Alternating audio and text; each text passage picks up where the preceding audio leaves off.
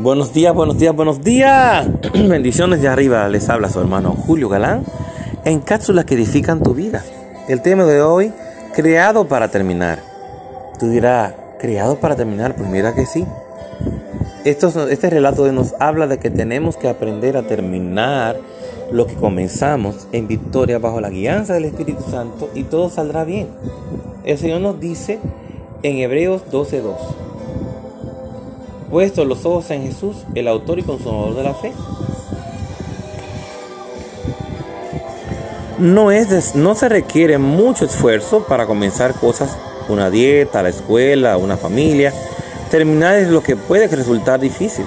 Cualquier pareja se puede casar, pero se requiere de compromiso para continuar. Cualquiera puede tener un sueño, pero se requiere de determinación, perseverancia y decisión para verlo cumplirse. Muchas personas tienen un buen comienzo, tienen grandes sueños, pero a lo largo del camino se les presentan algunos obstáculos, se desaniman y piensan, ¿de qué sirve? Dios no solo le ha dado la gracia para comenzar, Él también le ha dado la gracia para terminar.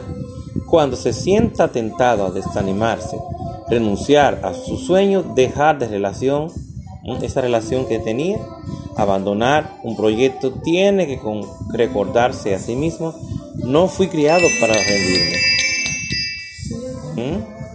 No fui creado para renunciar, fui criado para terminar en victoria. Mediten estas palabras. Mediten estas palabras y compártelo con otra persona. Dios te bendiga, Dios te guarde. Tu hermano Julio Galán en cápsulas que edifican tu vida.